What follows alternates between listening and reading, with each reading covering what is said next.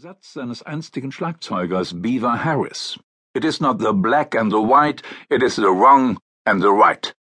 Also nicht die Hautfarbe ist falsch oder richtig, sondern das Denken und das Handeln. Shep war stets ein Gegner der Zerstreuungskultur und des sanften Easy Listening Jazz. Die Herrscher der Musikindustrie nannte er Gangster, und wenn er die Bühne betrat, schien etwas Todesverachtendes von ihm auszustrahlen, seine schöpferische Methode war von Verausgabung und Selbstausbeutung nicht zu trennen. Er nahm Drogen und es kostete ihn viel Kraft, die Sucht zu besiegen. Shep sagt, früher war ich ein zorniger junger Mann, heute bin ich ein zorniger alter Mann. Also fragt man den alten Mann, stehen diese beiden Männer im Dialog? Konsultiert der Alte den Jungen, wenn eine Notlage droht? Was soll ich jetzt tun? Was hättest du getan? Nein, es ist der alte Mann, der mich auf dem Laufenden hält. Das hält mich davon ab, wieder zu dem Radikalen zu werden, der ich mal war. Ich habe Dinge riskiert, die mich ins Gefängnis hätten bringen können. Inzwischen versuche ich nicht mehr so schnell wütend zu werden, obwohl ich es immer noch werde. Es folgt seufzendes Lachen. In Berlin gibt Shep zwei Konzerte und der Jubel ist mächtig vor allem das Duo-Konzert, das er mit dem Keyboarder Jasper Van Hof in der Gedächtniskirche fürs Publikum unsichtbar auf der Empore spielt, reißt die Leute mit. Shep berührt in kaum mehr als einer Stunde wesentliche Stationen seiner 77-jährigen Lebensreise.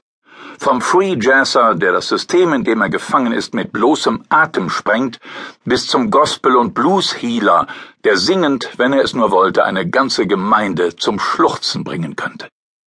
Er beginnt mit Mama Rose, der gesprochenen, gesungenen und gebrüllten Hymne auf seine Großmutter, die ihm einst sein erstes Saxophon schenkte, und er endet mit Come Sunday aus Duke Ellingtons Suite über die Geschichte der Afroamerikaner Black, Beige and White.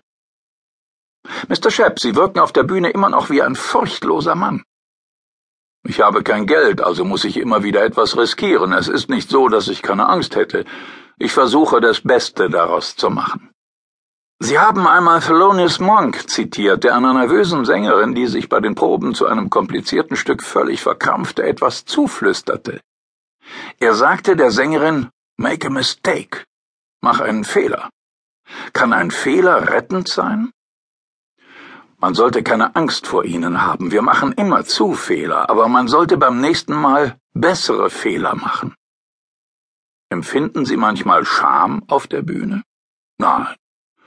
Eher Fehlbarkeit. Man kann nicht mitten im Solo aufhören und sagen, jetzt schäme ich mich, ich kann nicht weiter.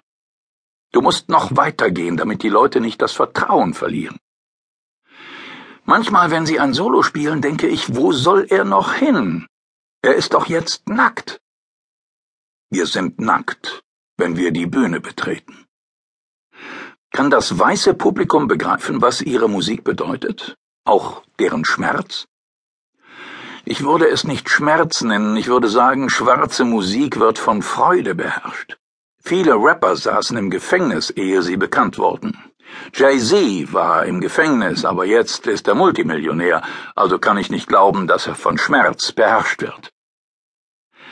Unter schwarzer Musik versteht man heute Hip-Hop und Rap. Deren Stars sind Leute wie Beyoncé und Jay-Z. Suchen die den Kontakt zu ihnen? Niemals. Warum nicht? Es gibt keine Verbindung. Die Schwarzen haben ein sehr geringes Bewusstsein von ihrer Tradition, Darin zeigen sich bis heute die Folgen der Sklaverei. Unsere Spuren wurden mit Macht verwischt und es gibt in den USA kein Interesse, die Schwarzen mit ihren Wurzeln in Verbindung zu bringen. Wie gut kennen Sie Ihre eigene Geschichte? Ich werde beispielsweise nie erfahren, wer meine Urgroßmutter mütterlicherseits war. Ich kenne nicht mal ihren Namen. Und was die schwarze amerikanische Musik von heute angeht, Jay-Z hat keine Ahnung von John Coltrane oder Duke Ellington denn Jay-Z war früher ein Drogendealer. Beyoncé würde es also nicht als Ehre empfinden, wenn sie auf einem ihrer Alben mitspielen würden? Sicher nicht, sie kennt mich gar nicht. Und würde sie mich kennen, würde sie mich vermutlich für gefährlich halten. Was würden Sie zu Beyoncé sagen? Dass es nicht Hip-Hop ist, was sie da macht, sondern African American Music. Das ist größer.